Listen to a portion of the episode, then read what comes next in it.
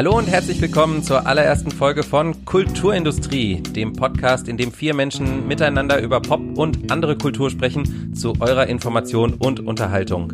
Mein Name ist Alexander Matzkeit und mit mir im virtuellen Podcaststudio sind Lukas Bawenschik. Hallo. Michaela Satori. Hallo. Und Sascha Brittner. Hallo. Und äh, das sind die Themen unserer Nullnummer. The Circle, die frisch angelaufene Romanverfilmung mit Emma Watson und Tom Hanks. Snot Girl, die jüngste Comicreihe von Scott Pilgrim-Schöpfer Brian Lee O'Malley. Und BoJack Horseman, die Netflix-Cartoonserie, deren vierte Staffel jetzt verfügbar ist. Außerdem hat jeder von uns eine persönliche Empfehlung mitgebracht, die wir euch am Ende der Sendung vorstellen. Ihr drei habt ja alle schon einige Podcasts gestartet. Äh, für mich ist das das erste Mal. Ich hoffe, es ist okay, dass ich ein bisschen aufgeregt bin. Wie geht's euch so, Lukas? Ich bin nicht aufgeregt. Ich bin auch nicht aufgeregt. ich bin sehr aufgeregt. Alles klar. Beste Voraussetzungen würde ich sagen. Äh, legen wir los. The Circle ist ein soziales Netzwerk, eine kaum verschleierte fiktionale Variante von Facebook, komplett mit charismatischem Chef, gespielt von Tom Hanks, und Campus in der Bay Area. Die junge Kundendienstmitarbeiterin May Holland, gespielt von Emma Watson, blickt an ihrem ersten Arbeitstag bei The Circle noch skeptisch auf die schöne neue Welt des Sharings. Bald schon aber, nachdem sie einen potenziell tödlichen Unfall durch Circle-Technologie überlebt, ist May überzeugt und geht sogar noch einen Schritt weiter. Sie entscheidet sich, getreu dem Motto Geheimnisse sind Lügen, zu einem Leben als gläserner Mensch, sendet ihr ganzes Leben pausenlos und live in die Welt und unterstützt The Circle dabei, immer mehr Kontrolle an sich zu reißen. Das geht logischerweise nur so lange gut, bis es nicht mehr gut geht. Der Film basiert auf einer Romanvorlage von Dave Eggers von 2013, die vor vier Jahren nicht nur in Deutschland ein Bestseller war. Regisseur James Ponsoldt hatte im gleichen Jahr mit The Spectacular Now seinen Durchbruch. Sascha, wie fandest du den Film? Nicht gut. also ich finde, dem Film fehlt irgendwie schlicht jede cineastische Qualität, die ihn irgendwie interessant machen könnte. Ich mag James Ponsoldt eigentlich sehr gerne und habe auch seine letzten Filme insbesondere äh, sehr genossen. Also End of Tour hat mir super gefallen. Der hatte so eine nostalgische und, und stimmig melancholische Note und äh, The Spectacular Now sticht so aus der Masse dieser tränenreichen Coming-of-Age-Filme so der letzten Jahre raus. Also an, anscheinend kann selbst Ponsoldt nicht mehr aus diesem Stoff rausholen, der ja sehr kontrovers diskutiert wurde und ich habe mit Dave Eggers eigentlich nicht viel zu tun, habe nie was gelesen von ihm, aber der Film scheint irgendwie zu glauben, dass das, was er sagt, in irgendeiner Weise revolutionär wäre, was ich halt ein bisschen zum Lachen finde. Also ich finde den, den Ansatz, einen Ansatz im Film finde ich eigentlich interessant. Er ist meines Wissens der erste Film, der sich in gewisser Weise diesem Phänomen des äh, Vloggings widmet. Natürlich in einer total übertreten Weise. Also ich filme jetzt alles meines Lebens und nicht halt nur so 10, 20 Minuten, die ich dann auf YouTube stelle. Jedoch scheint der Film halt zu glauben, das sei von ihm so ein neu erfundenes Konzept, das den Konsum und das Sharing der jungen Generation irgendwie so auf Koks pumpt und dann auf einmal augenöffnende Offenbarungen irgendwie so erschließt und dem ist halt nicht so. Junge Menschen sind meiner Erfahrung nach so entgegen des Klischees eigentlich oft sehr zurückhaltend und äußerst bedacht, was sie teilen. Ja, ich habe an dem Film nicht viel gehabt und ich glaube auch außer Kajak-Fans wird hier niemand viel finden nichts bleibt irgendwie haften und äh, nicht mal die Apple-Ästhetik oder die, Krieg, äh, die Kritik am Silicon Valley-Ethos wird irgendwie interessant gestaltet. Um es so irgendwie auf den Punkt zu bringen, ich glaube, Ponsold wollte ein MacBook Pro und bekam aber, aber ein Microsoft Surface. Weißt du, wegen der Oberflächlichkeit, ne? Versteht er, ne? Deutscher Humor. Ja. äh, Lukas, du hast, glaube ich, das Buch äh, auch gelesen damals. Ähm, fandst du äh, den Film dann etwas besser? Nein, überhaupt nicht. Ich halte ihn für durch und durch missraten. David Eggers ist ein schlechter oder sagen wir im besten Fall ein sehr mittelmäßiger, uninteressanter Autor. Er hat aber diese Eigenschaft, sich wie ein Parasit an aktuelle Ereignisse festzubeißen und sie dann auszusaugen, bis er allen Wert aus ihnen gezogen hat. Also er ist ein sehr zeitgeistiger Autor auch wenn sein Roman überhaupt keine Sprache für diese neue Welt finden konnte, sondern immer mit so einem sehr gleichförmigen Pseudorealismus an alles herangegangen ist, war er immer noch erfolgreicher in seiner Kritik und in seiner Didaktik, als es letztendlich dieser wirklich durch und durch missglückte Film von James Ponsold ist. Der Roman hat das konsequentere Ende, er ist stärker in der Lage, die Figuren, die hier uns vorgeführt werden, auch in das Ganze zu involvieren, während wir uns hier eigentlich die ganze Zeit fragen, wie soll diese ganze Welt funktionieren? Sie scheint von vorne bis hinten unglaubwürdig, sie ist unheimlich schlicht und simpel aufgebaut. Es gibt hier auch, wie es zuvor keine Sprache gibt, keine Ästhetik, die dem Schrecken dieser digitalen Diktatur in irgendeiner Form gerecht werden könnte, sondern man beschränkt sich halt auch wieder auf so ein ja, so eine Mischung aus Indie-Film, aber mit ein bisschen mehr Glanz. Und das Einzige, was ich vielleicht sagen könnte, man hat wohl versucht, sich so der Ästhetik dieser Corporate Identity Video, dieser Apple-Oberflächlichkeit so ein bisschen anzunehmen, sich so ein bisschen an die ranzuzecken, um tatsächlich zu sagen, okay, wir stellen die Welt dar, wie sie aus der Sicht dieses Unternehmens tatsächlich funktioniert. Und der interessanteste Ansatz wäre vielleicht noch, die Kamera bewegt sich hier immer ganz langsam, immer so ein ganz klein bisschen. Die Veränderung, die ist immer da, aber sie ist eben für die meisten Menschen, vielleicht auch außerhalb dieses Zirkels, unbemerkbar. Und das fand ich vielleicht einen ästhetischen Ansatz, den ich interessant fand. Darüber hinaus muss ich sagen, The Circle missglückt eigentlich auf jeder Ebene. Zwei Leute äh, schon mal nicht so begeistert. Michaela, sieht das bei dir irgendwie anders aus? Leider nicht so. Also ich finde, der Film hat sehr flache Charaktere, die sehr stupide und einfach aufgelöst sind und manchmal auch irgendwie gar nicht richtig aufgelöst sind. Bei der Protagonistin May ist nicht klar, warum sie so handelt, wie sie, han wie sie handelt. Also sie war vorher schon dieses, diese weiße Leinwand und dieses äh, Mauerblümchen und die einfache Angestellte, die dann in diese moderne Firma mit eingenommen wird und oder aufgenommen wird und dann plötzlich alles in sich aufsaugt, was ihr präsentiert wird und dann quasi in einem doppelten Maße wieder ausschüttet. Also selbst diese anfängliche Skepsis ignoriert sie irgendwann komplett und führt einfach dieses diese vermeintlich dystopische Realität nochmal führt es auf die Spitze. Bei vielen Charakteren, also wie gesagt, sehr flach. Also die, die bei der Freundin, bei ihrer besten Freundin, die sie in die ähm, Firma reingeholt hat, Annie, bei ihr, sie hat irgendwann einen Zusammenbruch im Film. Also ich versuche das so spoilerlos wie möglich zu gestalten für Leute, die den Film vielleicht nicht gesehen haben. Sie erfährt im Laufe des Films einen Nervenzusammenbruch oder es ihr geht's nicht so gut, sagen wir mal. Und da war mir überhaupt nicht klar, warum. Also ich hatte das Buch, glaube ich, irgendwann mal halb gelesen und ich weiß, dass da es besser erklärt wird, warum sie warum es ihr auf einmal so schlecht geht mit dieser neuen Realität, mit dieser Sharing is Caring Mentalität. Aber das ist im Film gar nicht rausgekommen. Also sie war dann für mich einfach nur die, die Person, die vermeintlich den Plot weitergeführt hat. Also einfach nur Mittel zum Zweck. Ja, und das Ende fand ich auch sehr seltsam. Ja, also wenn ich ehrlich bin, mir ging es jetzt ähnlich. Wir hatten ja auch im Vornherein, ähm, als wir uns überlegt haben, ob wir den Film überhaupt besprechen sollen, eigentlich so ein bisschen ähm, gedacht, dass es wahrscheinlich auch nicht so der große Hit wird. Das, äh, der Leumund aus den USA war ja auch nicht so besonders gut, wo der Film schon etwas länger läuft. Aber wir haben auch gesagt, vielleicht ist es trotzdem interessant drüber zu sprechen, weil der Film ja doch irgendwie so ein Zeichen unserer Zeit ist. Ähm, und das wäre was, was ich euch gerne fragen würde. Also ich habe so ein bisschen gedacht, während ich ihn äh, geschaut habe, muss man den vielleicht als sowas sehen wie so Filme aus den 70ern, auf die wir jetzt heute zurückgucken, wie Soylent Green ähm, oder aus den 80ern sowas wie Running Man, ähm, also so Filme, die jetzt auch filmemacherisch nicht unbedingt so der Oberkracher sind, aber die man heute sehen kann mit so einem Blick zurück und sagen kann, ah, das waren also die Ängste, die die Leute damals beschäftigt haben. Ist äh, The Circle vielleicht so ein Film? Ich glaube, das ist insofern richtig, als dass diese Technik- und Technologiekritik, die da mitschwingt, ein sehr aktuelles Thema ist, dass das sehr präsent ist und dass es auch tatsächlich schon Allgemeinplatz geworden ist. Auf die Idee, Technik kann auch negative Aspekte und Probleme mit sich bringen und wir dürfen uns nicht in der Gesamtheit den Möglichkeiten von Algorithmen und von Kalifornien und der Silicon Valley hingeben darauf kann sich irgendwie jeder einigen, genau wie sich jeder darauf einigen kann, dass zum Beispiel Krieg schlecht ist oder Rassismus.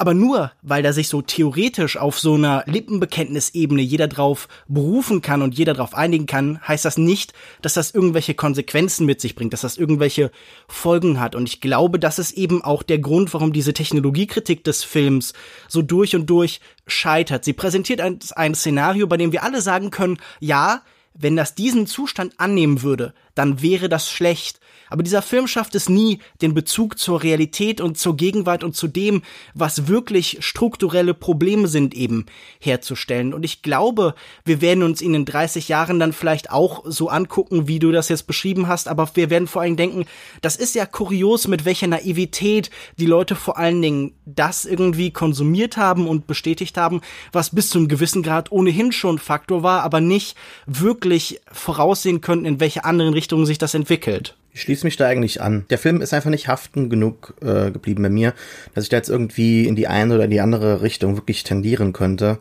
Es ist tatsächlich so, dass ich ihn gesehen habe und aus dem Kino gegangen bin und bereits eigentlich auf der Heimfahrt bereits was vergessen hatte.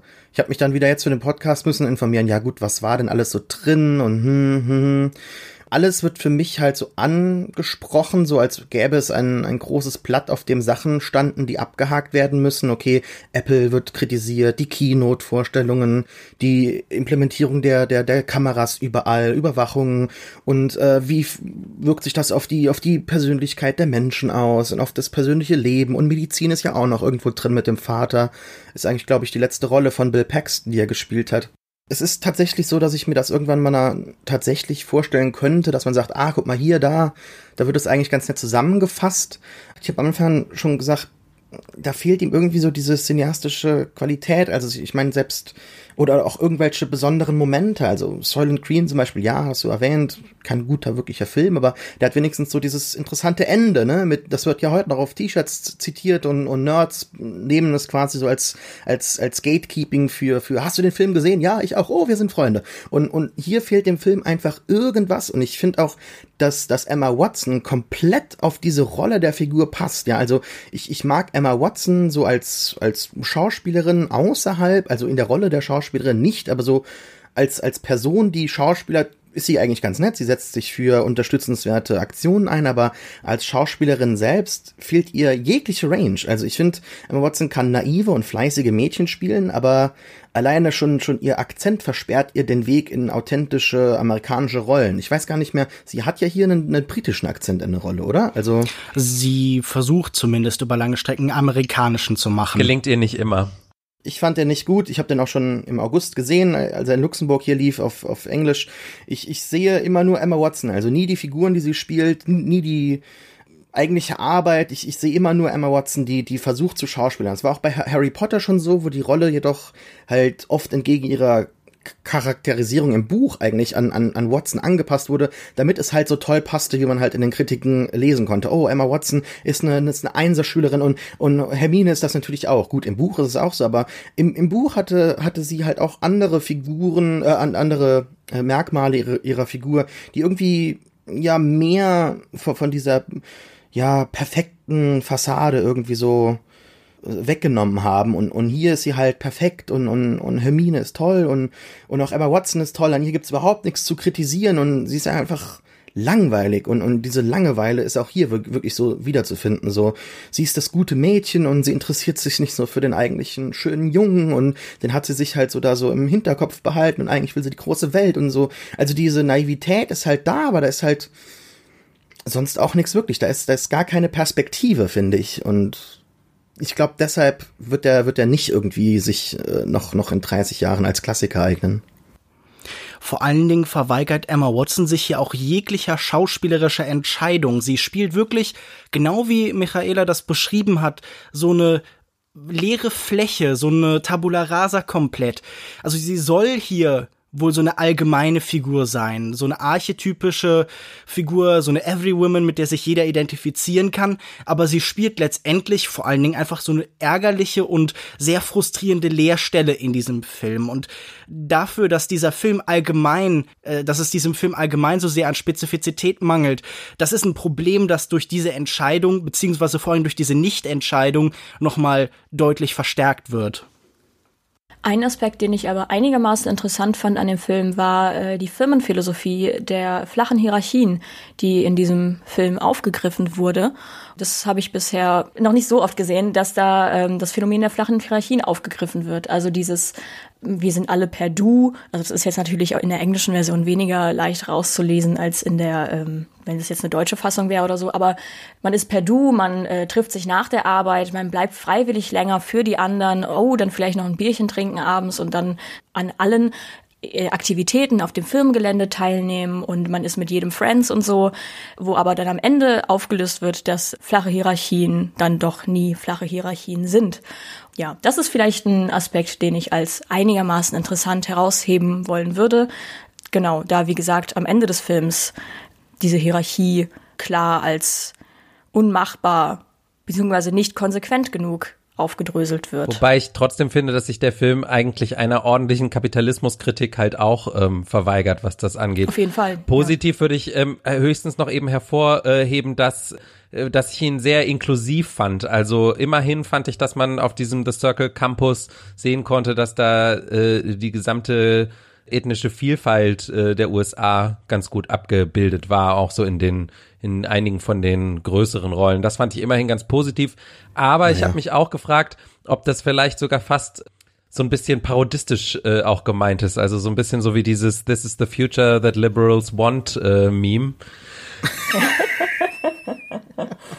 Ja, aber sie wird doch auch komplett verschenkt, diese Darstellung, oder nicht? Ich weiß ich nicht, ob man so eine reaktionäre äh, Lesart da ansetzen sollte. Also ähm, der, der Vergleich, der mir eher noch so ein bisschen äh, einfiel, war äh, ein Frühwerk aus Tom Hanksons Karriere, was nicht so bekannt ist, glaube ich. Und zwar äh, aus Anfang der 80er hat er mal so einen Film gemacht, da war er noch ganz jung, Monsters in Mazes so ein Fernsehfilm, ähm, wo äh, der so eine cautionary tale ist über einen Jungen, der zu viel Dungeons and Dragons spielt und sich dann selber für einen Magier hält und und deswegen dann so abdriftet und irgendwie Selbstmord begeht und so. Und der, der, der Film wurde so produziert, so um Eltern zu warnen vor den Gefahren von Dungeons and Dragons. Und das war eher so ein bisschen sowas, wie ich manchmal hier den Eindruck bei so bei The Circle hatte. Also ganz am Anfang gibt es eine Szene, wo sie gefragt wird, wie würdest du es deiner Oma erklären?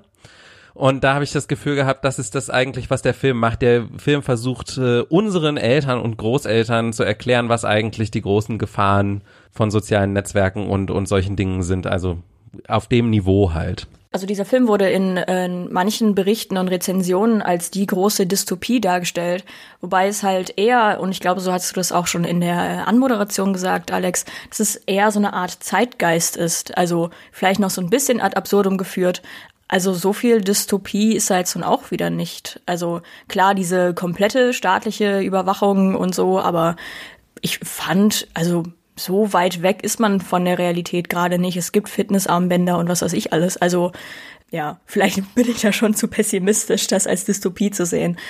Also das Ende des Films ist halt irgendwie auch nicht dystopisch genug. Also es ist irgendwie nicht so es wirkt, es wirkt total nichtig irgendwie. Also das Ende ist auch irgendwie nicht sonderlich äh, konsequent. Wo ich auf jeden Fall äh, Michaela noch zustimmen würde, ist, ich finde zumindest interessant, wie dieser Versuch, Unternehmenskultur zu parodieren, scheitert. Ich sage nicht, dass das eine besonders gelungene, äh, ein besonders interessanter Blick eben auf diese Idee ist, flache Hierarchien und eine Firma, die einen im besonderen Maße durch äh, Selbstentfaltung und Freude halt eben an bestimmten Posten bindet. Aber da gab es doch immer wieder interessante Ansätze. Ich finde hier Karen Gillen, die äh, Annie spielt, in ihrer Performance ganz interessant, weil sie was Infantilisiertes hat in dem, was sie tut. Also sie, sie bewegt sich mit so ganz großen, ausladenden und so ein bisschen unbeherrschten Bewegungen, als wäre sie einfach ein besonders großes Mädchen. Man hat das Gefühl, diese Firma hat so ein bisschen eine Puppe aus ihr gemacht, dadurch, dass sie in diesen Rang der höchsten 40 gekommen ist. Und es gibt tatsächlich eine Szene, die hat mir auch schon im Buch ganz gut gefallen und die fand ich auch hier im Film, vor allen Dingen, weil sie eins zu eins übernommen worden ist, wieder recht gelungen. Und zwar gibt es diesen Moment, in dem May Social Media Media-Accounts der Firma installiert werden und aufgebaut werden und da ist sofort so ein sehr starker Zwang, aber er ist ummantelt von Argumenten von Freundlichkeit, von Inklusion, von Teilhabe, von dem gegenseitigen Umarmen und ich glaube, das ist jetzt natürlich ein bisschen plakativ, aber es zeigt doch ganz gut, wie diese sozialen Medien bestimmte Zwänge erzeugen können, wie sie eben unser Leben bis zum gewissen Grad eben mit gestalten. Natürlich, wie du schon gesagt hast, Alex, auf so einem Level, dass es vielleicht für unsere Großeltern noch besser verständlich ist, aber immerhin. Alles klar. Wer sich trotz unseres äh, Takedowns von diesem Film jetzt eventuell doch noch von äh, seinen Qualitäten überzeugen möchte, kann das tun. Der Film The Circle läuft seit 7. September eigentlich überall im Kino. Und dann geht's auch weiter. Ähm, Brian Lee O'Malley scheint Remediation zu mögen. Seine Comics übertragen gerne die Erlebnisse eines anderen Mediums in die Comicwelt. In Scott Pilgrim waren es Videospiele, in seiner neuen Reihe Snot Girl sind es auch wieder soziale Medien, die das Geschehen in den Comic-Panels bestimmen. Gemeinsam mit der Künstlerin Leslie Hung erzählt O'Malley in Snot Girl die Geschichte der Fashion-Bloggerin Lottie Person, die sich trotz Endorsement-Deals und Millionen Followern auf Instagram, Überraschung, oft leer und einsam fühlt. Namen merkt sich Lottie nicht, sie kategoriert die Menschen in ihrer Umwelt mit Spitznamen wie Norm Girl oder Cute Girl. Was keiner weiß, Lottie selbst leidet schrecklich unter diversen Allergien, das kann ich sehr gut nachempfinden, die sie selbst schneller als ihr lieb ist zum Snot Girl machen, wenn sie nicht aufpasst. Als Lotties kleiner und zynischer sozialer Zirkel plötzlich um Cool Girl Caroline erweitert wird, fragt sie sich erstmals, ob sie bereit ist, jemanden diese andere Seite von sich zu zeigen. Snotgirl scheint mit seinem an Anime angelehnten Stil und seinem Thema genau richtig für unseren popkulturellen Augenblick zu sein.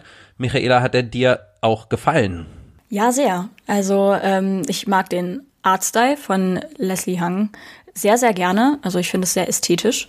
Das ist natürlich auch die ganze Idee dahinter, vermute ich mal, denn Social Media soll ästhetisch sein. Gerade Instagram soll sehr ästhetisch sein und das schafft dieser Comic sehr gut wiederzugeben. Die Story selber finde ich auch spannend, weitestgehend. Also es ist noch relativ am Anfang der Comic, muss man dazu sagen. Also es gibt ein Volume und jetzt noch ein zusätzliches Chapter. Das nächste kommt, soweit ich weiß, uff, Mitte, Ende dieses Monats raus, also des Monats September raus. ja, deswegen ist es noch relativ am Anfang. Ich habe vorher noch nie einen Comic live mitgelesen quasi. Also Anime, äh, Mangas habe ich äh, live mitgelesen, aber noch nicht so ein Comic. Und ähm, genau. Sascha, de, was hast du dazu zu sagen? Ja, mir hat's eigentlich ganz gut gefallen, aber äh, es wird halt nicht meiner Ansicht nach irgendwie ja hinterfragt. Und ansonsten fehlen mir die Zeichnungen von O'Malley, die ich eigentlich sehr hübsch finde. Ja, ich habe keine wirkliche Meinung dazu. Ich finde das, ich habe das alles sehr distanziert gelesen. Jetzt, es hat mich nicht irgendwie berührt, obwohl ich halt auf Instagram und all den anderen Social Media Kanälen noch aktiv bin. Ich bin selbst Blogger. Ich habe ein paar Mal müssen grinsen, waren halt so ein paar äh, Parallelen dabei. Ja, ich habe gerade meinen achten Blog-Geburtstag gefeiert. Da dachte ich mir, ja, geht mir auch so. Ja, man erzählt nie, wie viele individuelle, individuelle Besucher man hat auf dem Blog. Das wird auch nie erwähnt. Gleichzeitig hat man halt diese Trennung zwischen dem, was man online stellt und was man vielleicht selbst gerade durchmacht oder so. Ist bei Fashion-Bloggern wahrscheinlich, da es an die Person gebunden ist, noch einfach ja intensiver als jetzt zum Beispiel bei mir auf dem Blog mit den Inhalten, die ich halt verfolge. Aber ich bin ganz ehrlich, als Fazit, es ist jetzt nicht etwas, das ich weiter verfolgen würde. Es betrifft mich nicht so wirklich und es hat mich jetzt nicht so angesprochen. Die Zeichnungen sind hübsch, zweifellos, aber ansonsten, ne? Lukas, geht's dir da anders? Ich muss euch was sagen. Ich glaube, Brian Lee O'Malley ist da was ganz Großem auf der Spur. Er hat nämlich rausgefunden, dass die Modebranche manchmal ein bisschen oberflächlich ist. Das ist wirklich erstaunlich. Und das Internet mit seinen Blogs und sozialen Medien, in dem sich Menschen selbst präsentieren, die verstärkt diesen Effekt sogar noch. Ich muss sagen, mir scheint das Ganze so ein bisschen eine Milieustudie zu sein, die aber daran krankt, dass sie sehr unspezifisch bleibt. Das ist vielleicht sogar so ein bisschen so wie mit The Circle. Ich muss natürlich sagen, dass Brian Lee O'Malley wahrscheinlich näher an den Figuren zum Beispiel von Scott Pilgrim oder Seconds war.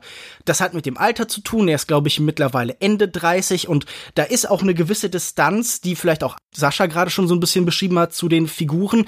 Und ich finde seine Betrachtung dieses Milieus, dieses gesamten Szenarios wirkt so ein bisschen oberflächlich. Die wirkt so ein bisschen so, wie ich mir auch zum Beispiel als jemand, der jetzt auch nicht in dieser Welt steckt, das Leben solcher Personen Person vorstellen würde. Und es soll sicher parodistische Elemente haben, aber ich muss sagen, die sind jetzt nie pointiert genug, dass ich da jetzt besonders drüber lachen konnte.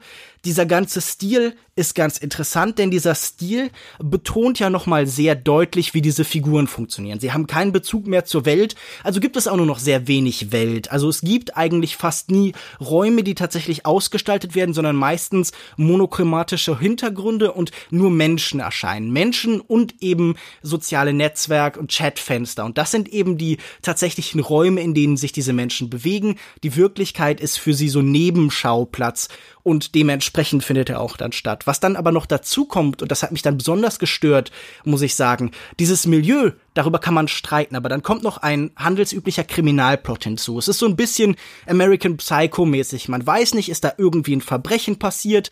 Ist es da eigentlich nicht passiert? Sind wir innerhalb der Psyche dieser Person? Und das Ganze finde ich so dermaßen uninteressant und eigentlich auch nicht dazu passend, dass ich mich wirklich gefragt habe, hatte er nicht wirklich genug Verständnis und Ideen für dieses eine Szenario, dass er ein zweites aufmachen muss?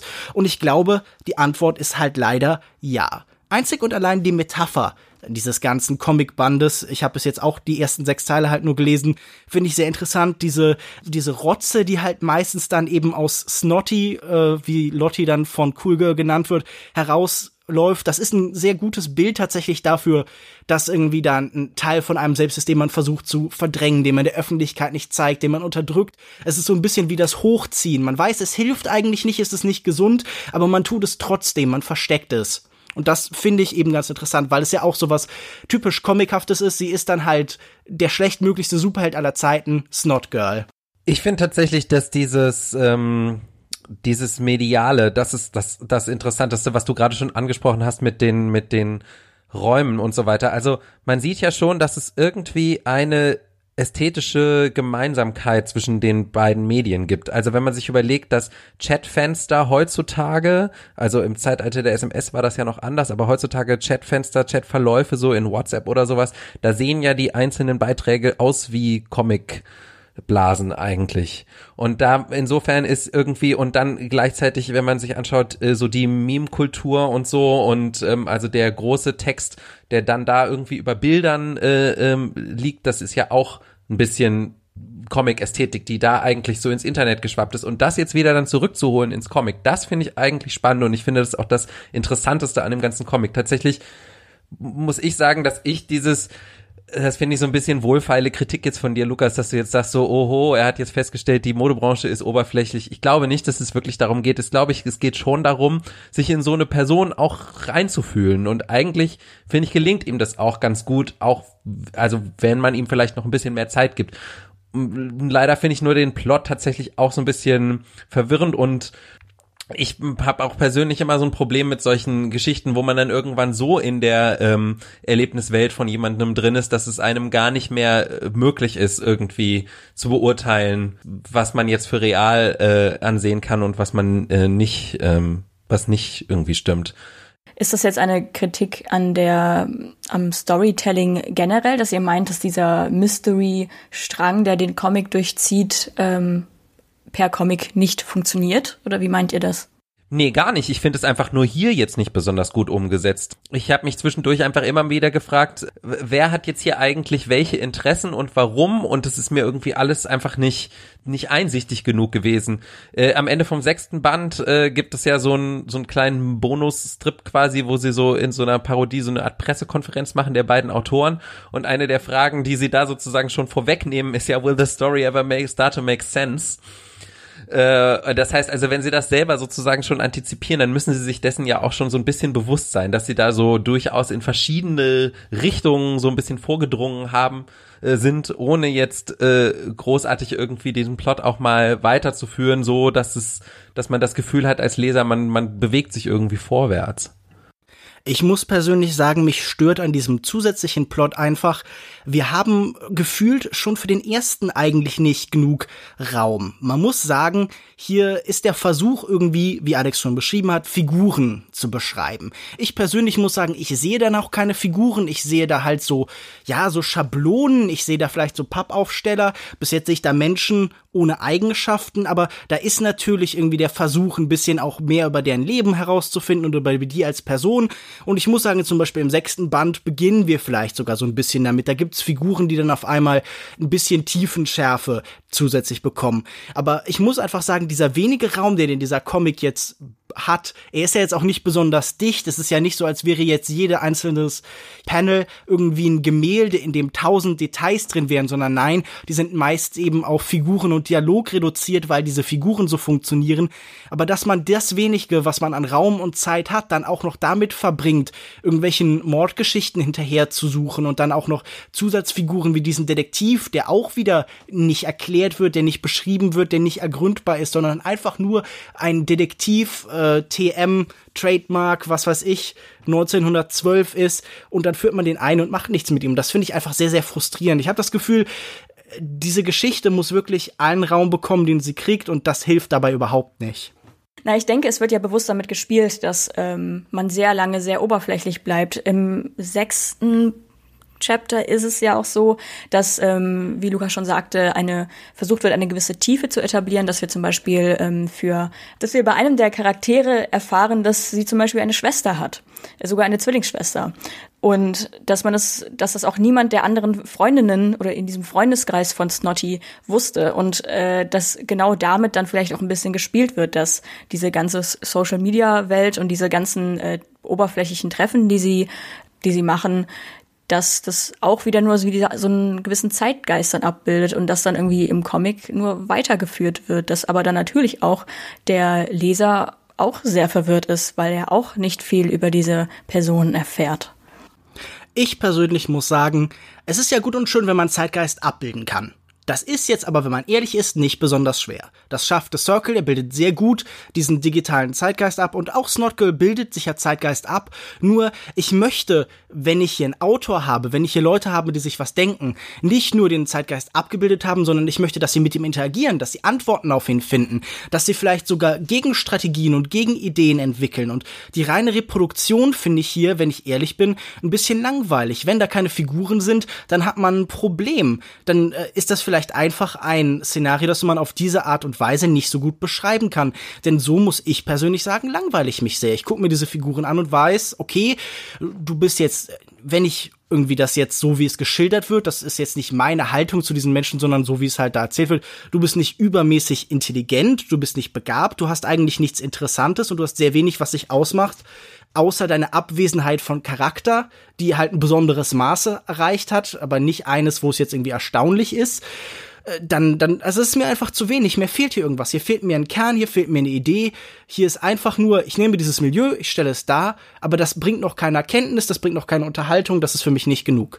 Ja, in gewissen Punkten würde ich dir auch zustimmen, denn ich finde zum Beispiel auch, dass ähm, Brian Lee O'Malley das auch sehr diese Thematik wieder ein bisschen für Leute aufkaut, die noch die gar keine Ahnung davon haben. Sprich, er erklärt manchmal in so kleinen, ähm, kleinen Babbeln, was die ganzen äh, Textabkürzungen heißen und sowas, wo ich mir dachte, also für mich persönlich war das komplett uninteressant, weil ich mir dachte, ja, okay, ich kenn's so, oder dass er manche Sachen erklärt, äh, wo ich mir halt auch denke, ja, warum erklärt er das jetzt in diesem Comic? Aber das ist dann wieder wieder vielleicht so eine Art Service ist für Menschen, die noch nicht so in dieser Instagram-Kultur drin sind.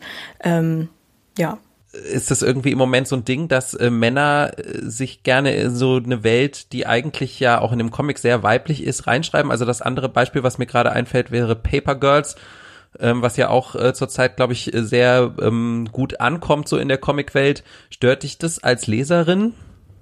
Nö, prinzipiell stört mich das nicht so sehr, denn dann muss man sich halt überlegen, okay, akzeptiert man jetzt den Male Gaze quasi oder ähm, freut man sich über die Repräsentation von ähm, Frauenfiguren? Ist es denn ein Male, ist es denn ein Male Gaze in dem Comic? Also wie, wie empfindest du das denn? Um es vielleicht so ein bisschen mit Lukas, der es äh, auch am Anfang so ein bisschen so beschrieben hatte, äh, so ein bisschen humoristisch, äh, dass er meinte, oh, äh, der Autor hat gemerkt, es gibt Instagram und es gibt da gewisse oberflächliche Strukturen ähm, und das will er jetzt wiedergeben und prinzipiell weiß man jetzt ja noch nicht, wo genau er mit der Story hin will. Kann ja sein, dass dieser Instagram-Comic, sage ich jetzt mal, der ja auch irgendwie ästhetisch ein bisschen Instagram ähnelt, mit Gradient-Hintergründen, was ja sehr hipster in ist, gerade in äh, der Medienszene, aber ist ja auch egal, dass er das so ein bisschen alles beobachtet und dann genauso wiedergeben möchte und dann äh, dann dafür eine weibliche Person wählt, weil das für ihn dann die Person ist, die ja so mega oberflächlich ist und dann genau so handelt. Und es sind ja nur Frauen modebewusst und oberflächlich. Also also er hätte es ja genauso gut mit einem äh, männlichen Influencer machen können. Deswegen kann man da vielleicht sagen, dass es so eine Art Male Gaze ist, dass es für ihn immer noch so eine rein rein weiblicher Ausdruck ist von äh, Oberflächlichkeit, Modebewusstsein und ähm, diesem Lifestyle-Ding. Ich kann jetzt nicht sagen, ob das ein, ob das ein Trend ist, äh, irgendwie gerade bei äh, Autoren. Ich finde auch, dass dieser Trend momentan schon da ist. Und ich glaube, dass sich da sehr viele Autoren aktuell einfach an dem Zeitgeist orientieren und denken, ja, das könnte man doch machen und dann machen wir halt so ein Stranger Things, aber halt mit, mit nur Girls und wir machen 80s und auf, auf Bikes fahren die. Also selbst bei Paper Girls, das könnte man auch mit, mit Paper Boys machen, finde ich. Ähm, es hat, ich, ich mag, mag den Autoren sehr, Brian K. Vaughan, aber Paper Girls ist auch für mich genau wie Snot Girl jetzt so ein Comic, wo ich mir denke, das passt, da passen sich die Autoren eher so an die Trends an, um auch irgendwie in den Blogs die positive ja, Coverage zu bekommen, einfach diese Nachrichten zu halten, ja, wir sind progressiv und äh, wir machen das jetzt.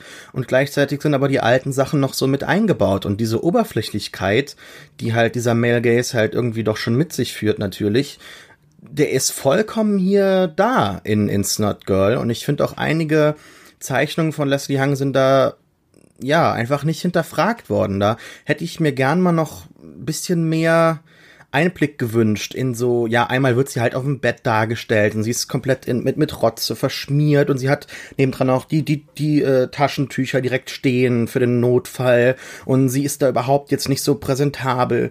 Es wird zu keinem Zeitpunkt tatsächlich so dieses alltägliche Leben von diesen Frauen halt dargestellt, was der Comic ja eigentlich dann so als, als große Offenbarung zeigen möchte. Ja, hinter der Instagram-Fassade ist dann halt das wahre Leben und das möchte man verstecken und so. Und da bräuchte es halt, glaube ich, auch einen weiblichen Einfluss. Und ich weiß nicht, ob Leslie Hung hier dem großen Brian Lee O'Malley halt dann, ja, widersprechen könnte, ob sie es überhaupt möchte.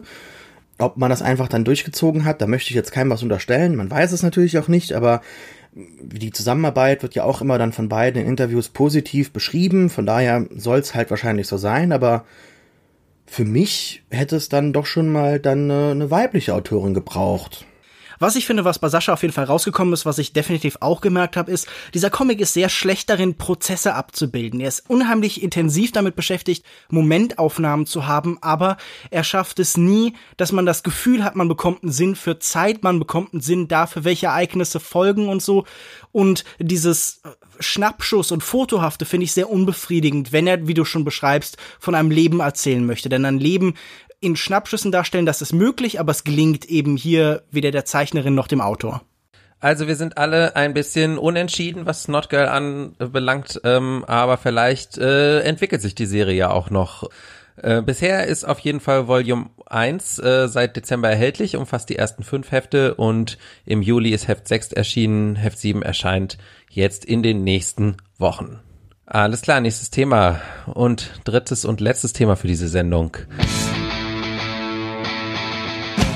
Auf den ersten Blick wirkt die Netflix-Serie BoJack Horseman wie eine der vielen Cartoon-Serien für Erwachsene, die im Laufe der Jahre in die Fußstapfen von den Simpsons und South Park getreten sind. Schräger Humor, idiosynkratischer Zeichenstil, prominente Sprecher-Cameos. Doch BoJack Horseman ist auch eine der ersten großen Cartoon-Serien des Streaming-Zeitalters. Nicht wenige Zuschauerinnen und Zuschauer waren überrascht, als die Serie gegen Ende der ersten Staffel plötzlich in dunklere Gebiete abdriftete und zwischen all den Tierkarlauern eine Geschichte über Depression und Bindungsängste begann, die sie seitdem über drei Staffeln kontinuierlich fortgeführt hat.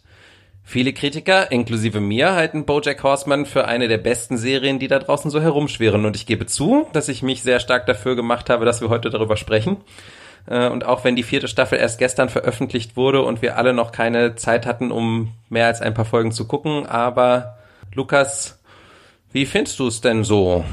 Ach, im Großen und Ganzen eigentlich ganz gut. Du beschreibst das ja schon sehr präzise. Du hast ja eine Serie, die hat auf der einen Seite niedliche Tierwortspiele und wenn wir uns allein diese Staffel angucken, dann hat sie auf der anderen Seite Depressionen, Familien- und Eheprobleme, Rassismus, Amokläufe, Fracking, politischen Populismus, sexuelle Belästigung, Lobbyismus, Lobotomien, Alzheimer, Asexualität und Existenzängste. Das ist natürlich erstmal eine sehr typische und sehr moderne Nebeneinanderstellung. Das ist das, was den modernen Comic so ein bisschen oder den modernen Cartoon so ein bisschen ausmacht. Man benutzt diese eigentlich harmlose und in unserer Wahrnehmung immer noch kindgerechte Ästhetik, um damit dann eben größere Grade von ja, von Düsternis zu erreichen. Und ich finde, was ich jetzt über die Zeit hier gemerkt habe, ist, wir sind an einem Punkt, wo es für mich mittlerweile so ein bisschen vorhersehbar wird, wo ich merke, wann kommt jetzt der Wechsel, wann kommt auf einmal der Mollakkord, der auf dem Klavier auf dem Soundtrack gespielt wird und plötzlich öffnet dann jemand wieder sein Herz. Wir haben hier diese Gleichzeitigkeit, die vielleicht für so eine bestimmte Art des modernen Kinos und der modernen Serie sehr populär ist, nämlich eine Gleichzeitigkeit von so einer ironischen Distanz und dahinter ist dann aber so eine sehr große Ehrlichkeit. Und bei der frage ich mich immer, wie sehr kann diese Ehrlichkeit, diese Offenheit und diese Selbstoffenbarung tatsächlich authentisch sein und inwieweit ist sie kalkuliert, inwieweit habe ich hier manchmal das Gefühl, das Ganze wirkt so ein bisschen bemüht und ich habe das Gefühl, da tun sich dann Abgründe auf, die vielleicht sich nicht logisch aus diesen Figuren ergeben. Und das sind die Momente, wo es dann für mich schwierig wird.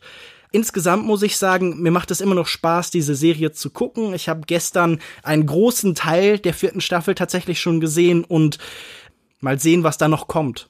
Hm, siehst du auch schon äh, an den Rändern sozusagen, wie das Ganze bröckelt, äh, Michaela?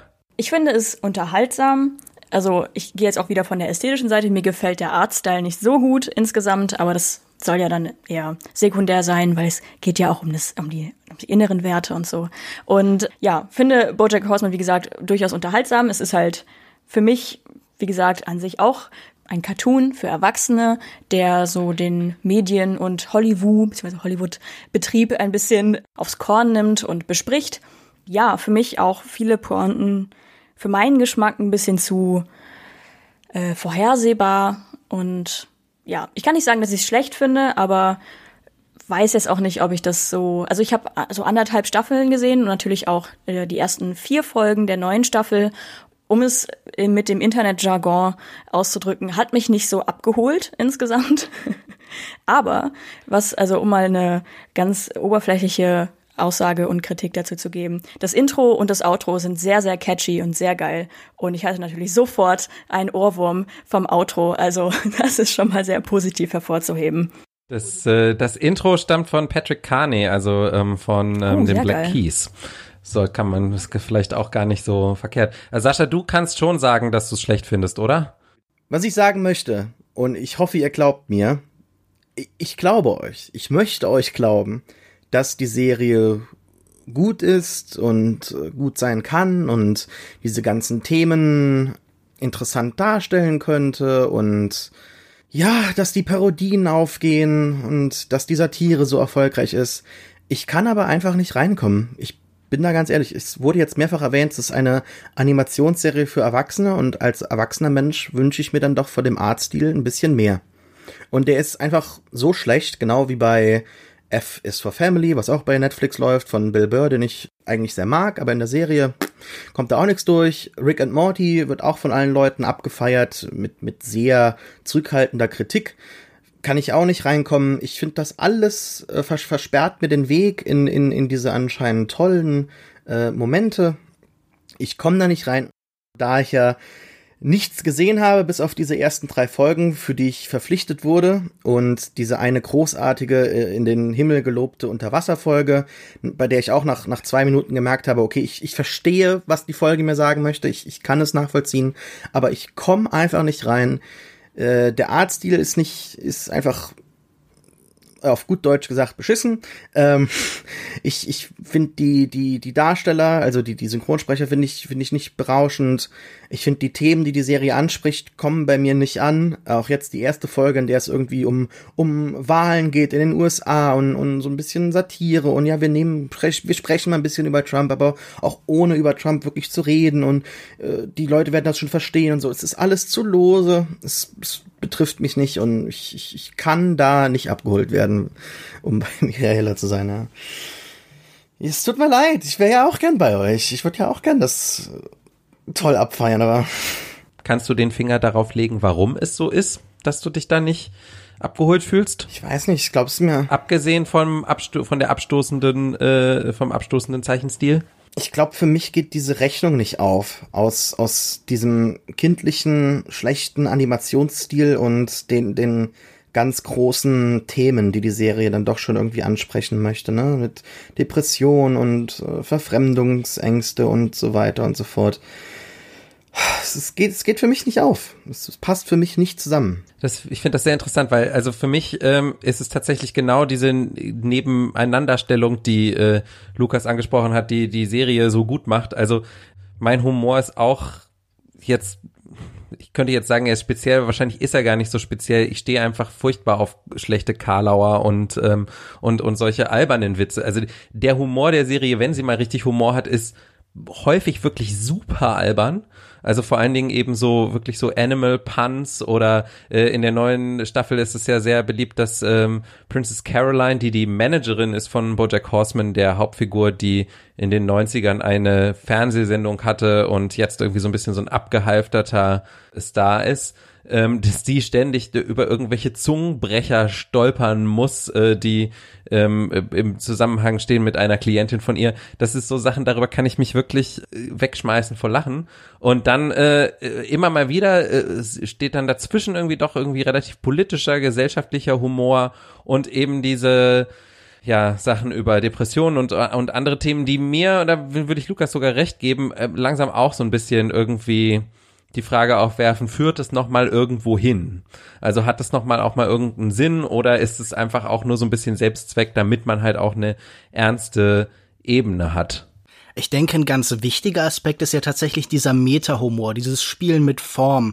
Es gibt immer wieder Folgen, die im ganz besonderen Maße herausbrechen aus dem klassischen Muster. Natürlich so Sachen wie Rückblenden, die weit in der Vergangenheit sitzen. Dann aber auch zum Beispiel in der neuen Staffel gibt es eine Episode, die ist komplett aus der Sicht oder aus dem inneren Monolog von Bojack herausgeschrieben. Und da ändert sich dann auch der Artstyle immer wieder und wir bekommen quasi die inneren Dämonen, mit denen er ringt, dann tatsächlich auch visuell dargestellt. Oder es gibt eine Folge, die beschrieben wird aus der fernen Zukunft und die quasi auf die Gegenwart der Serie zurückblickt, als wäre man jetzt eben im Jahr 2100 oder sowas oder 2150 oder so.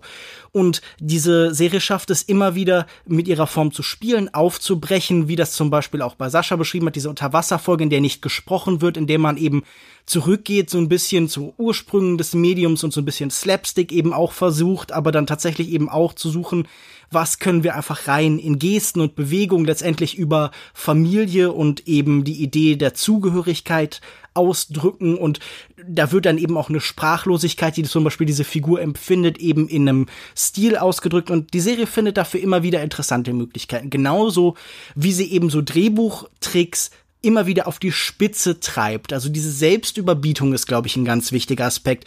Äh, Alex, du hast ja gerade schon von diesen Wortspielen zum Beispiel geschrieben und ganz oft werden Witze in so ganz verfremdeter Form erzählt. Sie werden angefangen und dann darf der Zuschauer in sich fertig zu Ende bauen, weil er ungefähr schon weiß, wie die Struktur dieses Witzes funktioniert. Also ich glaube schon, dass der Humor dieser Serie in gewissem Maße sehr spezifisch ist. Also sagen wir es mal so, ich könnte diese Serie nicht meinen Eltern zeigen, aber auch nicht meinem kleinen Bruder. Ich glaube, er ist diese ganze Serie ist sehr spezifisch eben auf ein Publikum, das Netflix eben mit ihr ansprechen möchte, zugeschnitten, so 20-something, 30-something, so, so ein Alter, irgendwie vielleicht Millennials, wenn man diese Kategorie bedienen möchte und eben deren Liebe zu bestimmten Arten mit der Welt zu interagieren. Und ich finde, was am besten funktioniert, gerade jetzt in dieser neuen Staffel, was mich auch dann tatsächlich an manchen Stellen wieder berührt, ist diese Idee, die große Geste, die große filmische Geste scheitern zu lassen. Wir sehen uns hier in dieser Serie, die so sehr von Schmerz und Leid durchzogen ist und dann oft, man hat das Gefühl, diese Albernheiten überspielen diesen inneren Schmerz am ehesten.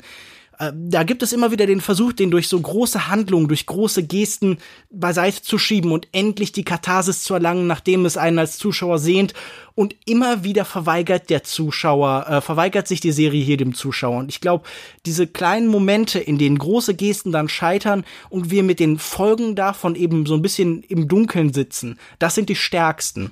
Ich glaube aber, dass das auch ganz eindeutig so ein etwas ist, was dieses Streaming-Zeitalter halt so einer Serie halt auch überhaupt schenkt, ne? Also bei den Simpsons war ja immer ganz stark immer dieses, also es wurde ja auch in der Serie manchmal selber thematisiert, am Ende muss alles wieder so sein wie am Anfang, am Ende von 22 Minuten. Es gibt einige Sachen, die die Serie geschafft hat, die irgendwie äh, permanent geblieben sind, der Tod einiger Figuren oder so, aber eigentlich muss man innerhalb von 22 Minuten eine komplette Geschichte erzählen und am Ende trotzdem diese Illusion von Veränderung wiederherstellen. Und bei, bei Bojack Horseman oder bei Serien im Streaming-Zeitalter und jetzt eben halt auch bei Cartoon-Serien kann man das eben machen, dass man die Geschichte einfach durchgängig erzählt. Also, dass man zwar irgendwie immer noch einen A- und B-Plot pro, pro, pro Folge hat, aber dass man eben genau diese großen Gesten, die man ja normalerweise braucht, auch um dieses, diese narrative Spannung aufzulösen, die man, äh, die man aufbauen kann in 22 Minuten. Das kann man ja meistens nur mit so einer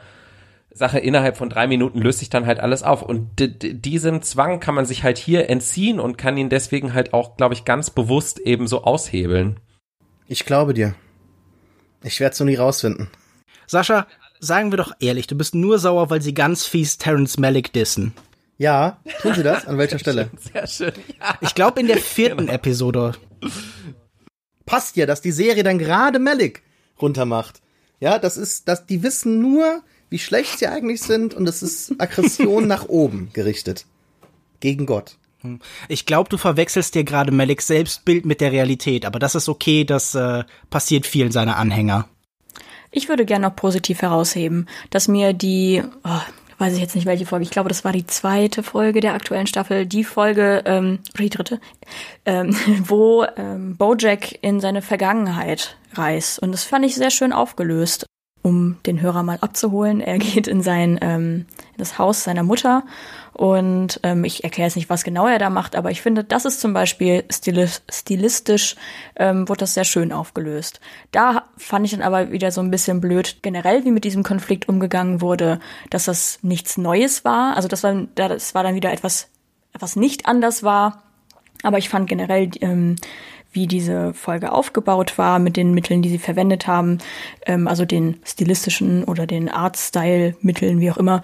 Ähm, das fand ich sehr interessant. Natürlich ist das hier auch etwas, das nur mit Animation tatsächlich dargestellt werden kann. So eine Gleichzeitigkeit von Vergangenheit und Gegenwart und so ein gegenseitiges Kommentieren, so ein Teilen der Räume, aber nicht der Zeit. Und ich muss auch sagen, dass das für mich eine Idee war, die sehr gelungen war, wobei ich sagen muss, dass dieses extrem düstere und harsche und grausame Ende dieser Folge mir zum ersten Mal den Eindruck gegeben hat, hier geht es auch um den Schockeffekt und nicht nur darum, die emotionale Wirklichkeit dieser Figuren zu erforschen. Ja, das ist immer so ein bisschen die Gefahr, habe ich auch den Eindruck. Wenn man irgendwann dafür bekannt wird, dann ähm, hat man auch das Gefühl, dass man da irgendwie so eine Obligation hat, das auch zu erfüllen, ne? Ja, genau, und vor allem überbietet man sich da immer noch und findet dann immer neue Abgründe, in die man sich eben stürzen kann. Und da fand ich hier, äh, wie sich halt da seelische Narben dann halt körperlich ausdrücken mussten, sehr unangenehm. Ich meine, es ist ja auch äh, eine Frage des Rahmens des Möglichen. Also um jetzt mal als Rick and Morty als Vergleich zu nehmen, da sind ja viele Dinge einfach möglich durch dadurch, dass die Welt einfach überirdisch äh, und außerirdisch funktioniert und dass man somit viel lösen kann. Andererseits ist BoJack Horseman eine Serie, wo Tiere mit Menschen interagieren, wo auch Sodomie propagiert wird. Was soll das? Nein, Spaß. Aber ähm, ja, das wäre vielleicht auch noch eine Sache, dass ähm, da einfach durch die, die, die Art des Storytellings vielleicht auch ein paar mehr Grenzen sind, die sie ähm, manchmal sehr gut auflösen und manchmal halt dann vielleicht ein bisschen übertrieben auflösen, wie ihr sagt. Also einfach dieses Schocken wollen und manchmal ungewohnt oder beziehungsweise sehr ja sehr langweilig auflösen. So. Also, Bojack Horseman auf Netflix, vierte Staffel seit dem 8. September. Wer äh, zumindest jetzt Interesse bekommen hat, nachdem wir uns jetzt darüber äh, unterhalten haben, sollte vielleicht auch mal reinschauen. Das waren unsere drei Diskussionsthemen und äh, jetzt am Schluss des Podcasts wollen wir euch alle noch eine persönliche Empfehlung mitgeben. Wir haben noch keinen guten Namen für diese Rubrik aber ihr kennt das aus anderen Podcasts, etwas, das uns begeistert oder von dem wir finden, dass es mehr Leute kennen sollten. Lukas, was hast du dir überlegt? Nun, zum einen muss ich etwas empfehlen, das eigentlich keiner Empfehlung bedürfen sollte, aber ich habe das Gefühl, nicht alle haben an diesem Großereignis des Fernsehens teilgenommen. David äh, Lynch's Twin Peaks ist gerade zu Ende gegangen, die äh, lang angekündigte, lang erwartete dritte Staffel, die aber eigentlich äh, in vielen Teilen nur noch sehr indirekt mit seinen Ursprüngen zu tun hatte und äh, man muss sagen, es ist ein gewaltiges erstaunliches Kunstwerk im Fernsehen erstanden. 18 Folgen lang konnte David Lynch tun und lassen, was er wollte. Und es ist eine dieser seltenen Momente, wo das tatsächlich funktioniert hat. Man hat ja immer Angst, Künstler machen dann irgendwas und verlieren sich in ihren Eigenheiten und machen dann auch irgendwie vielleicht Sachen, die äh, vielleicht besser ein bisschen auf eine Linie gebracht worden wären von jemandem, der mit dem Checkheft daneben steht. Aber nein, hier hatten wir David Lynch persönliche Experimentierwerkstatt und es ist von vorne bis hinten großartig und erstaunlich und natürlich wird in diesem Jahr im Fernsehen nichts mehr daran kommen. Darf ich kurz was dazwischen fragen? Muss man die zweite Staffel komplett zu Ende gesehen haben, um äh, bei der dritten Staffel einsteigen zu können?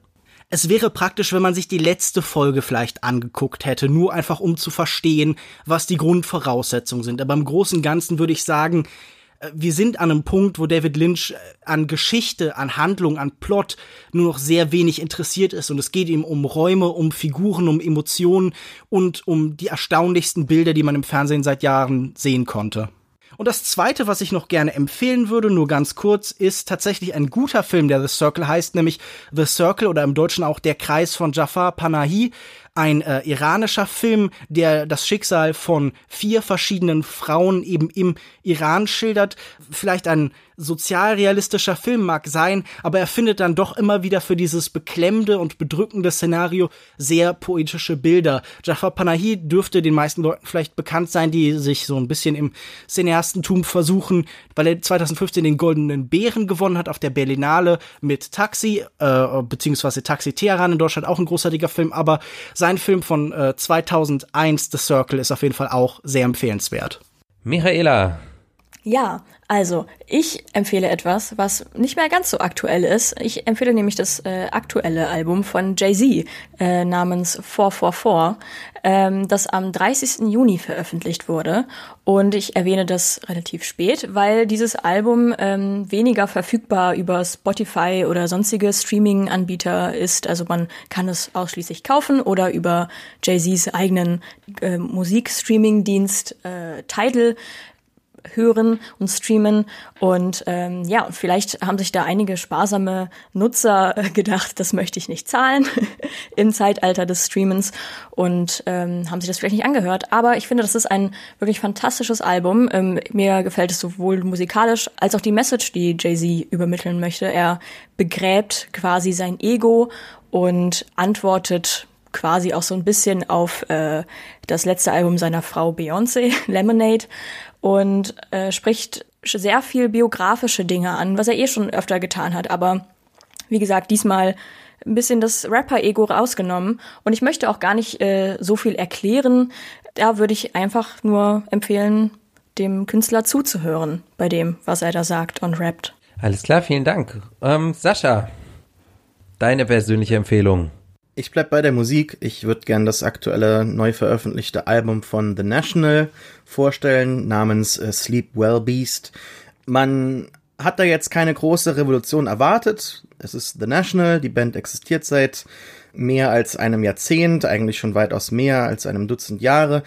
Es ist jetzt nicht ein, ein komplett neuer Sound. Es gibt eine kleine Evolution. Ich habe mir noch mal vor dem Release alle Alben chronologisch angehört und es fühlt sich sehr natürlich an, was jetzt passiert ist. Es wird deutlich mehr elektronischer, aber eher dann halt, dass die E-Gitarren ein bisschen mer äh, merklicher in den Vordergrund kommen. Die Texte sind jetzt gar nicht mehr so leidend wie zuvor. Also es ist nicht mehr so anklagend, so, so wirklich im, im, im größten, tiefsten Liebesschmerz in den Himmel jauchzend. Es ist eher so ein bisschen eine Einsicht eingekehrt in den Texten von Matt Berninger. Es ist meine Lieblingsband. Ich habe sehr, sehr große Erwartungen dann auch an die Live-Umsetzung dieser Songs, wo es wahrscheinlich ein bisschen ja stärker zugehen wird. Teilweise hat die Band auch äh, versucht, so einen Rocksong zu machen mit Turtleneck auf dem Album, was nicht so gut ge äh, geklappt äh, ist. Ich glaube, das ist auch so der Konsens, jetzt nicht nur meine Meinung.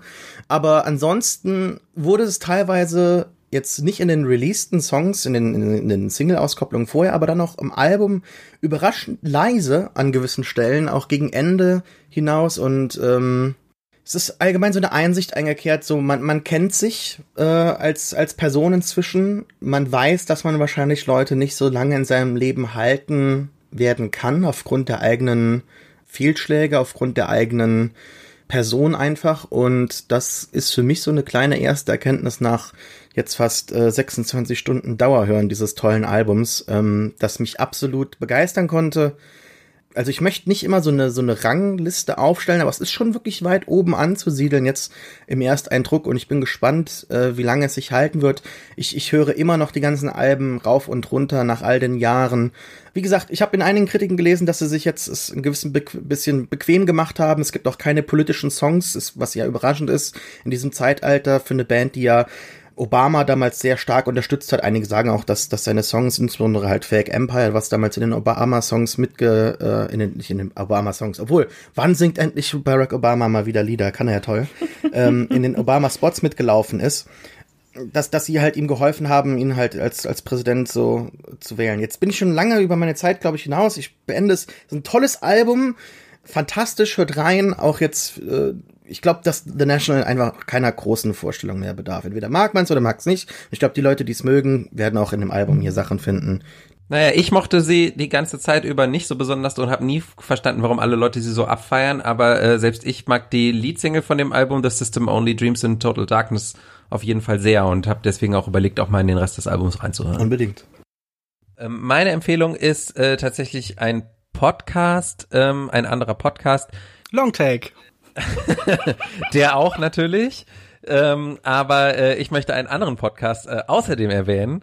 Und zwar, ich bin ja ähm, vor ein paar Jahren mal aufgebrochen, um irgendwie so die deutsche Film-Internet-Menschen-Sphäre ein bisschen zusammenzuführen. Und ich freue mich immer, dass es andere Leute gibt, die sich diese Mission irgendwie auch unabhängig von mir äh, aufgesetzt hat. Und einer ist Henning Harder hier in Berlin äh, der äh, seit ähm, einem guten halben Jahr einen Podcast macht, wo er ähm, einen Film-Debattierclub äh, gegründet hat, sozusagen ge vollkommen geklaut, wie Sascha jetzt einwenden würde von den, wie heißen die, Movie Fights? Ja, Genau, ähm, auf, auf von von den äh, Screen Junkies auf YouTube, aber das äh, dazu steht er auch. Und jedenfalls ist es so, dass ähm, dass dieser eigentlich übliche Schwanzvergleich äh, dessen der Leute so, äh, was ist eigentlich der beste so und so Film, dass der damit da dabei total schön absur ad absurdum geführt wird, weil es halt eigentlich wirklich äh, so klassisches Universitätsdebattieren ist, was als Format gewählt wird. Also das heißt, es ist eigentlich total egal, welchen Film man im Endeffekt wählt, äh, auf die Frage, was ist irgendwie die beste deutsche Komödie oder die beste Hauptfigur, äh, die einen Hut trägt oder sowas. Äh, sondern es kommt eigentlich im Endeffekt nur darauf an, äh, wie gut man darin ist, sein eigenes, seinen eigenen Grund ähm, zu verteidigen und sich gegenseitig zu behaken. Und das ist äh, zumindest, wenn man dabei ist, auf jeden Fall äh, sehr amüsant. Ich habe jetzt auch schon zweimal mitgemacht und ich bin in zwei Wochen auch wieder dabei. Und es gibt äh, Ende November auch ein großes Finale, wo wir hoffentlich eine Live-Show auf die Beine stellen. Und dadurch hat sich hier in Berlin auch nochmal so eine richtig nette Community von Leuten äh, ergeben, die sich da auch immer treffen und dann gemeinsam debattieren. Und äh, deswegen würde ich auf jeden Fall empfehlen, mal reinzuhören. Der Podcast heißt Cinematic Smash Brothers, also Brothers Bros, angelehnt an das äh, entsprechende Nintendo-Videospiel. Und äh, ja, die Folgen sind manchmal etwas lang, etwas zu lang für meinen Geschmack auch, aber ich finde es eine ganz tolle Sache und es ist eine schöne Idee. Wir haben es geschafft. Äh, vielen Dank an euch äh, an den Mikrofonen für eure Zeit und eure Nerven äh, in der Vorbereitung. Und äh, auch danke an alle, die diesen Podcast eventuell hören. Ähm, wir haben uns ja noch nicht so ganz entschieden, ob und wie wir ihn veröffentlichen. Äh, aber falls ihn irgendjemand hört, wollen wir auf jeden Fall wissen, äh, sollen wir dieses Experiment fortsetzen? Also wollt ihr mehr Kulturindustrie? Dann solltet ihr es uns auch wissen lassen. Und wenn es weitergehen sollte, haben wir dann in Zukunft auch Sicherheit auch äh, mit Sicherheit auch eine eigene Webseite und eigene Kanäle für den Podcast. Bis dahin könnt ihr uns auf Twitter erreichen. Dort bin ich at Alex Matzkeit, Lukas ist at Kinomensch, Michaela ist at Mihatori mit Y am Ende und Sascha ist at Reeft, R-E-E-F-T. Oder ihr googelt uns und findet unsere Blogs, Instagram-Accounts, E-Mail-Adressen und Lieblings-Circle-Aktivitäten und kontaktiert uns auf diese Art. Wir hoffen, wir hören von euch. Bis dann. Tschüss. Tschüss. Ciao.